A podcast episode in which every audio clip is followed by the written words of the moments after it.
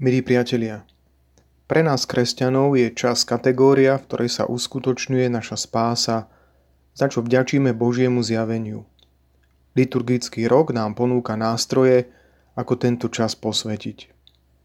Konštitúcia Sacrosanctum Concilium II. Vatikánskeho koncilu o liturgii v našom živote hovorí v bode číslo 2 toto – ročnom cykle sa postupne rozvíja celé Kristovo tajomstvo. Keď takto pripomína tajomstva vykúpenia, otvára veriacim bohatstvo spasiteľných činov a zásluh nášho pána, takže sa v každom čase stávajú istým spôsobom prítomnými, aby sa veriaci dostávali s nimi do kontaktu a naplňala ich milosť spásy. Teda liturgický rok je pomôcka, ako taká má vo vzťahu k tomu, čo sa už raz v dejinách spásy neopakovateľným spôsobom udialo, prípravný propedeutický charakter. Prostredníctvom symboliky liturgického roka môžeme lepšie uchopiť kľúčové momenty dejín Božieho zjavenia. Alebo inak povedané, parafrázujúc svätého Apoštola Pavla, cez veci viditeľné sa máme prepracovať k pochopeniu vecí neviditeľných.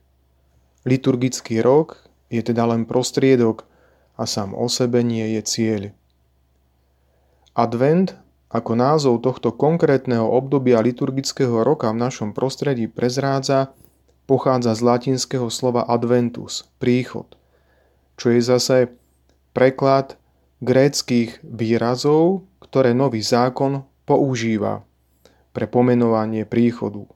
5 krát sa v textoch Nového zákona v tejto súvislosti používa výraz epifánia, čo lepšie zodpovedá slovenskému prekladu zjavenie. Oveľa častejšie, 24 krát v textoch Nového zákona, z toho až 17 krát v bezprostrednej súvislosti s Ježišom Kristom, sa používa výraz parúzia, teda príchod, čím sa myslí aj fyzický skutočný príchod pána. Z tohto dôvodu, pokiaľ hovoríme o očakávaní Kristovho príchodu, by sme mali o ňom uvažovať v dvojakom zmysle. Poprvé ako o parúzii, teda očakávaní skutočného druhého Kristovho príchodu na konci dejín. A po druhé, ako o advente, teda o vlastnom období liturgického roka. Preto de facto existujú dva adventy. Reálny, čakanie na parúziu a symbolický, ten, ktorý v tomto kalendárnom roku slávime od soboty 28. novembra večera až do štvrtka 24. decembra večera. Teda reálny advent má eschatologický rozmer, stále prebieha a je samozrejme oveľa dôležitejší ako ten liturgický.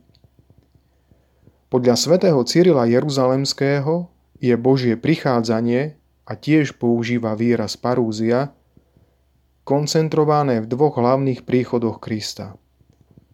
V jeho vtelení a v jeho slávnom príchode na konci dejín. Skutočný reálny advent sa teda odohráva medzi týmito dvomi bodmi.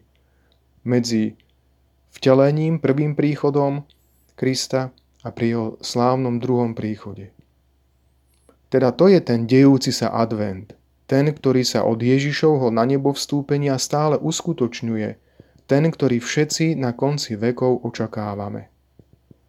Pekne to potvrdzuje prvá adventná prefácia týmito slovami. Lebo pri svojom prvom príchode splnil pradávne prisľúbenia a otvoril nám cestu do väčšnej spásy, aby sme pri jeho druhom príchode dostali prisľúbený dar spásy, ktorý tak bedlivo a túžobne očakávame. Milí priatelia, nech nám teda tento momentálny symbolický advent v jeho konkrétnej liturgickej podobe poslúži nie ako cieľ, ktorému pripisujeme aj istý sentiment, ale nech je pre nás odrazovým mostíkom v príprave na prežitie reálneho adventu, ktorý nemá vopred určený dátum naplnenia tak ako ten liturgický.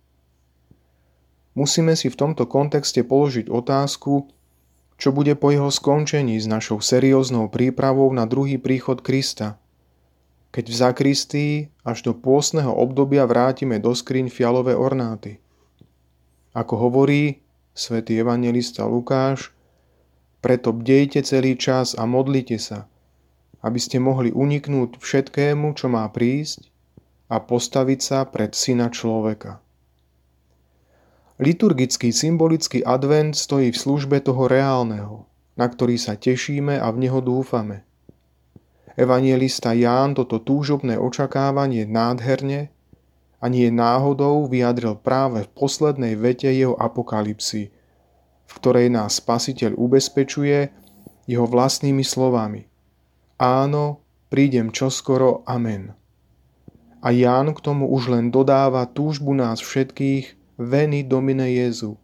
Príď, Pane Ježišu.